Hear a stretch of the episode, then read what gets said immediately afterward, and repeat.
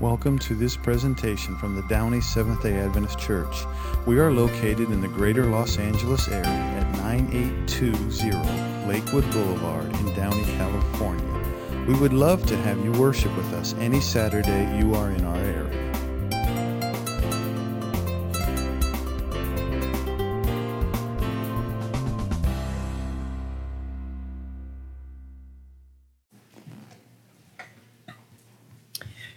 Well, hello, everybody. Good to see you all today. My wife sends her regards. Let us begin with prayer. Father in heaven, thank you for another day of life and the fact that we could be here today as we open the Word, Lord, to a small book that sometimes we even forget in the Bible, Lord. May its powerful message, Lord, speak to us cover our hearts, and provoke us to move forward. In Jesus' name, amen. Let's tell an illustration. I don't know if I have shared with it before, but it's so good. If I did, it bears repeating again.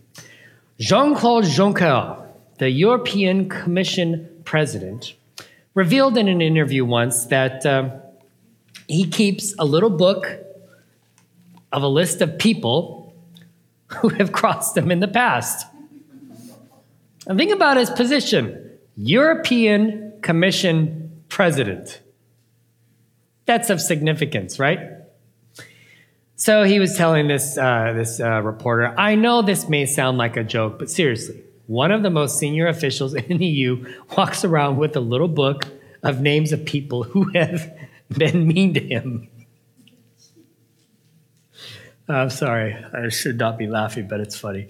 Juncker says in the interview, I have a little black book called Le Petit Maurice, where for the last 30 years, I have noted somebody who has betrayed me. And he goes on to say in the interview that the book isn't really full of, of, of because people rarely betray me. So to defend himself a little later, he says, I'm not vengeful. I just have a good memory. And the book became so well known during his time as Prime Minister of Luxembourg that he would tell people attacking him, Be careful, little Maurice is waiting for you. Oh, my word. Isn't it comforting to know that God doesn't hold our sins against us like Maurice does? Or, sorry, Jean Claude Juncker, but have ultimately been covered by grace. I'd like to go to a little letter called Philemon. Anybody ever heard a sermon on the letter to Philemon? Yes. Okay. I've been waiting to preach this sermon for a while, okay? But let's go to Philemon. It's a little book. It's Paul's last letter. It's the smallest. If you notice Paul's writings, it starts up front with the biggest letters, and then as it goes down, it's, it's covered by the shortest ones. It's a small, small letter, one chapter. 25 verses. And I'd like to go to this passage because there's, you know, sometimes little books in the Bible or little letters get, often get left out, but there's a very powerful message in this little letter. All right, we all there? Okay.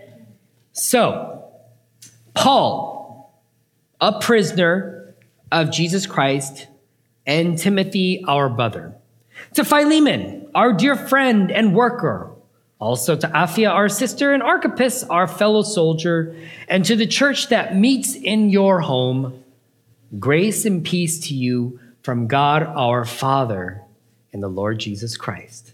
And I love Paul's letters. A lot of the letters that you find, especially in the in the New Testament, uh, they're standard written Greek letters. You have uh, you have the writer, for instance, Paul, a prisoner of Christ Jesus, and you have Timothy, they're going to write a letter to Philemon. Who's Philemon? We'll get to that in a second, okay? So you have who's the at the uh, the uh, the the writer, and then you have the addressee Philemon, uh, and then it also mentions Apphia, probably Philemon's wife, Archippus, a fellow soldier, meaning a fellow believer, and then he leaves. Uh, he he begins the letter also with grace and peace to you from God our Father, which is a standard greeting, and then Paul goes into uh, thanksgiving. He says, I always thank my God as I remember you in my prayers, because I hear about your love for all of his holy people and your faith in the Lord Jesus. I pray that you are as that your partnership with us in faith may be effective in deepening your understanding of every good thing we share for the sake of Christ. Your love has great, given me great joy and encouragement because you, brother, have refreshed the hearts of the Lord's people. Philemon, he's a church leader, I believe, uh, in Colossae, and you know, Paul, he's he's he's giving thanks, he's giving praise for the fact that Philemon has been faithful. They're they're working together to spread the good news. But there's a little challenge here. Not all is well. In verse 8, Paul is going to make a plea for uh, an individual named Onesimus. Therefore, although in Christ I could be bold and order you to do what you ought to do, yet I prefer to appeal to you on the basis of love. What is Paul talking about? It is as other, none other than Paul, an old man, and now also a prisoner of Christ Jesus, that I appeal to you for my son Onesimus. Who's this Onesimus? And is this really Paul's son? in a way, Paul is talking in the figure language of as a father. He's he's become kind of like a mentor, uh, a father figure for Onesimus, who became my son while I was in chains. Oftentimes, Paul found himself where? In jail. Okay. Formerly, he was useless to you, but now he has become useful to both of us. So Onesimus and Philemon, they're connected somehow. Onesimus essentially was a slave of Philemon.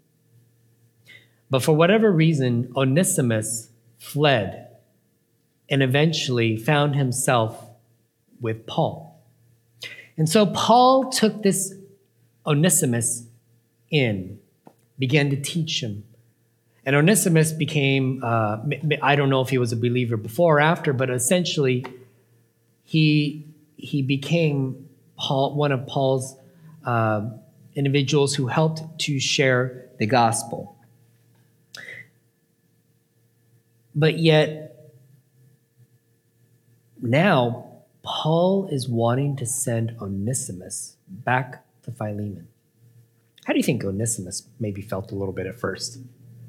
No, don't send me back there. I fled from there. But Paul is writing to Onesimus, and he's making a plea on behalf of Onesimus for forgiveness. Okay? Paul is seeking forgiveness for Onesimus, who should be punished legally. If you are a slave and you run away, what could happen? A lot of bad things in a way, too, Paul is actually kind of, he's not only making a plea for Onesimus, but also for himself, because he's also potentially harboring a fugitive. Mmm, the plot thickens. It says in verse 12, I am sending him who is my very heart back to you. When he says, my heart back to you, what is he imploring? What is he implying?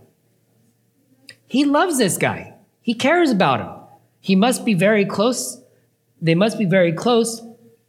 In fact, he says in verse 13, I would have liked to have kept him with me so that he could take your place in helping me while I am in chains for the gospel.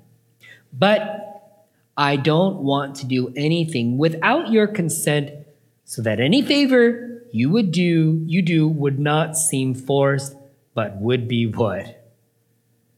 Voluntary. Perhaps the reason he was separated from you for a while was that he might have him, so that you might have him back forever. No longer as a slave, but better than as a slave, as a dear brother.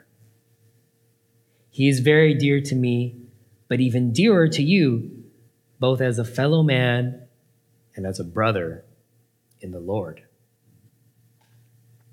Okay, so we have to take perspective. What is Paul asking? Philemon. to accept one of your slaves that ran away. Potentially, I think he may have also taken something from Philemon as well. If you were, okay, we, we do not believe, believe in slavery anymore. Amen? Okay, we do agree. I'm not justifying slavery here. But back in that day, that's what it was. And so when you were a slave, you were indebted to this slave owner. Philemon could have done anything. But yet now, Philemon has also become a believer. Should he be owning slaves? Shouldn't. But for whatever reason, he still had slaves. Now, Paul is going to suggest I'm going to send Onesimus back to you. But when Onesimus comes back to you, please, I plead with you, don't accept him back as a slave, but as a brother. In fact, Paul thinks so highly of him that he, in a way, he wants to place Onesimus uh, as, as somebody to elevate him to be able to help preach and teach, just as Philemon has done. This puts Philemon in a kind of a, a difficult point because now look, you also have to think about how Paul is doing this, and Paul's very good. Paul doesn't use his, his authority and his status, but bases his argument on love. Okay? Paul, other than Peter, is probably the strongest leader in the church, right? And he could have said, I, Paul, order you to take Onesimus back because it's the right thing to do. Does Paul do that? He doesn't. He's smart. He bases his request of, in fact, he's even smart when he says, um,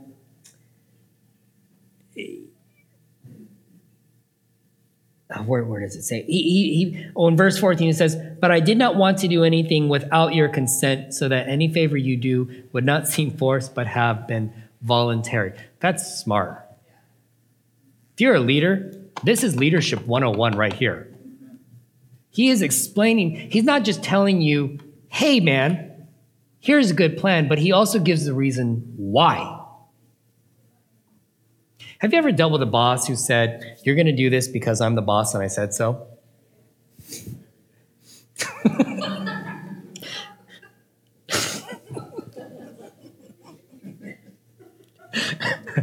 oh, Gustavo. For those of you who uh, are not uh, here present, he, he may have said something under his breath, which is funny. I'm praying for you, buddy. uh, and oh, this, oh, Paul is is sharing his heart out. He's taking a risk, by the way, which we're going to come to later. Philemon could have just said, No, I'm going to do what I want. Now, this letter is here.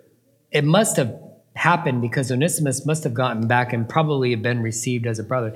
In fact, uh, there's another Onesimus in another letter that, if could be the same one, he becomes a prominent member, a leader in the church.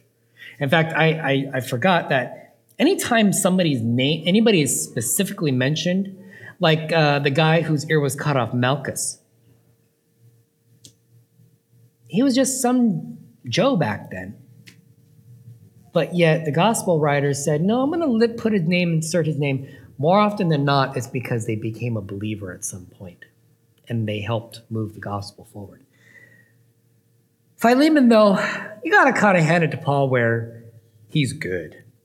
Because he sends this letter with Onesimus and states, Hey, buddy, I want you to accept this guy back, and I want you to do it in love, not as a slave owner. Accept him as a brother, and you will be blessed. Oh, and then he continues on. He says, um, So if you consider me a partner, okay, if we're good to go, if you consider me a partner, welcome him as you would what? You would welcome me. He's laying it on thick, right? If he has done anything to you that is wrong or owes you every, anything, charge it to me. I, Paul, am writing this with my own hand. I will pay it back. Wow. That's heavy. Okay, so Paul's explaining why this is important. I'm sorry, forgot to explain this, but the why is super important in anything. Even Simon Sinek says, unless your organization or anything you want to do, unless you know why you're doing it, it's a moot point. Otherwise, you're just going to be floundering. You're going to be wondering why. But Paul is taking a huge risk, and Paul is doing this out of love. Paul is taking a huge risk because not only is he sending Onesimus back, it's a risk because Philemon could respond in a different way. But Paul's also taking a risk when he's guaranteeing Onesimus whatever he had done in the past, Paul is staking his own money. You ever have you ever um, vouched for anybody? It went good. Did it always go good? Did it sometimes go bad?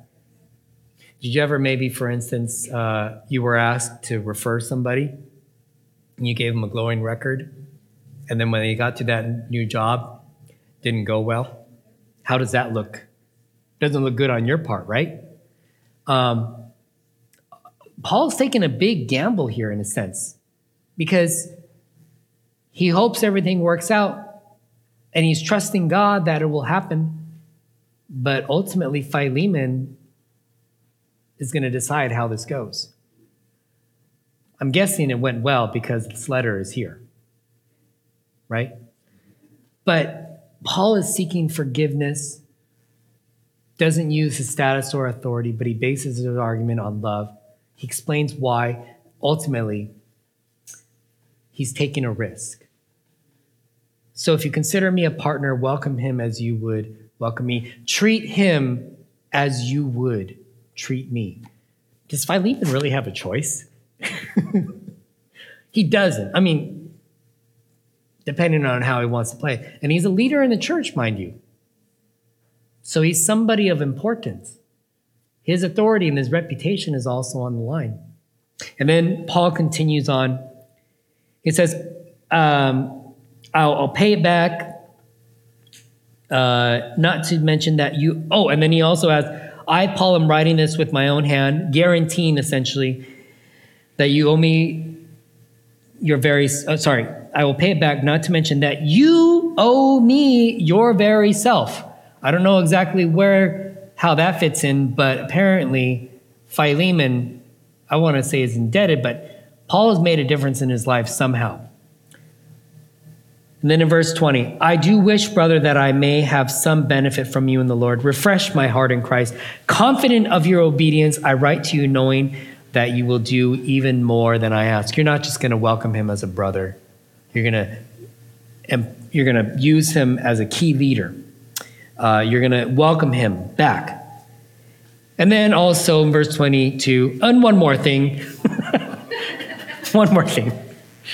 This is the icing on the cake. Prepare a guest room for me because I hope to be restored to you in answer to your prayers. By the way, I'm confident I'm going to get out and I'm going to come over just to make sure everything is good to go. so Paul lays it on really thick. But I think Paul writes this letter because it is so important that you ever been betrayed?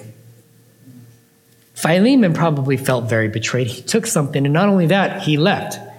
So there's a personal, but also a legal. Uh, there's personal and also legal ramifications to this. I'm guessing Paul does go back. I mean, sorry, Onesimus does go back. He is greeted, and he is. The response is that of love. So, what is, what is the takeaway from this? What's the big thing? The gospel reconciles us all, making us brothers and sisters. My friends, we're all tied to each other if we're believers in Jesus. Amen? Amen. And we should treat each other as such. Are you going to hurt your fellow brother or sister? Your own kin, your own family. Are you going to try to throw them in jail because they wronged you? How should we respond? With love. Now, of course, there are certain things too that, you know, look, if, if, your if, your if your brother or sister harms you, that's one thing. Okay, you still forgive them, but there may have to be some boundaries along too to protect you. But ultimately, the gospel reconciles us all, making us brothers and sisters. And this is a quote, by the way, I forgot. I think it was Fee Stuart who said it. The gospel reconciles us all, making us brothers and sisters. There's a story told of a sheep and a pig who had escaped together, and the farmer they he realizes, oh, they've escaped, and together they found a weak rail in the fence. They pressed it and they pushed it aside, and they got out. And so, of course, seeing that they have freedom, they run bolted from the field to explore this whole new land that was and new surroundings. Didn't take long for the farmer to realize, oh, they're gone. And the animals had wandered far, not really left much of a trail. Day soon turned to night, and, after rest, resting fitfully that night, he got up the next morning to resume his search. The animals, animals had been gone for over 24 hours, and in the afternoon of the second day, he could hear a bleating, a distant bleating, the sound of his sheep. He knew that sheep's voice, crying, Please help me. And it was there that he found the sheep along with the pig. Both had fallen into a ditch, into a bog. They'd both become covered in muck and mud, and they were unable to get out. But where the pig had been content to wallow in the mud, the sheep had known to bleat pathetically until the farmer would come and rescue them both, to lift them out and to cleanse them, to wash them. And then the farmer said, If you are ever deceived into sin and overtaken by a weakness, do not lose heart. Go at once to your compassionate Savior. Tell him in the simplest of words of the story of your fall and the sorrow you feel. Ask him to wash you at once and to restore your soul. For if a sheep and a sow fall into a ditch, the sow wallows or the pig wallows in it, but the sheep bleats pathetically until she is cleansed by her master. Be the sheep, my friends. Be the sheep. May we seek forgiveness. May we love, but also forgive where there has been wronged. Is there anyone right now in your life that you hold a grudge against? or feel has wronged you in your life?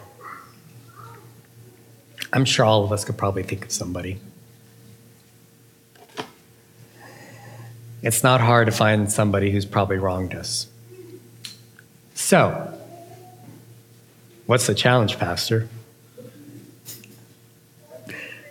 I want you to find one person I want you to seek one person out who has wronged you, and I want you to forgive them.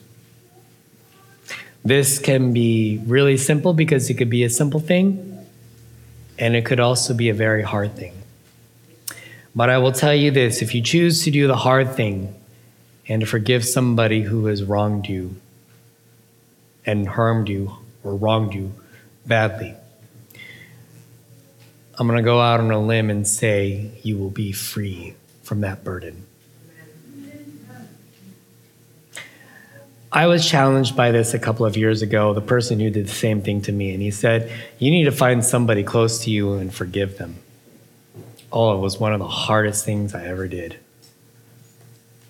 But I will tell you this the peace that finally came over me after that conversation of being able to share why it hurts so badly and for them to see and understand, or maybe they didn't understand, but still say, I forgive you, was one of the biggest burdens lifted off of my shoulders.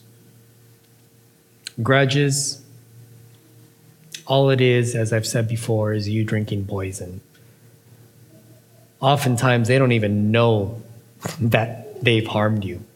How many times have you said, hey man, do you realize what you did? And they could be totally oblivious. It's not easy to forgive. But I hope and pray that where you may have been wronged, and even if they don't acknowledge it, the forgiveness is not really for them. I mean, it is, but more importantly, it's for you to be free. Amen. So, with this lesson, may you be like Onesimus, seek forgiveness where you need to seek forgiveness. or potentially be like Philemon, where you need to also forgive. Father in heaven, Lord, a short passage, but oh so important for our lives. Help us, Lord, to learn from this the lessons that Paul shares with us and to apply it to our lives, to seek forgiveness, but also, Lord, where we need to grant forgiveness. In Jesus' name, amen. Grace and peace, everybody. Have a great week.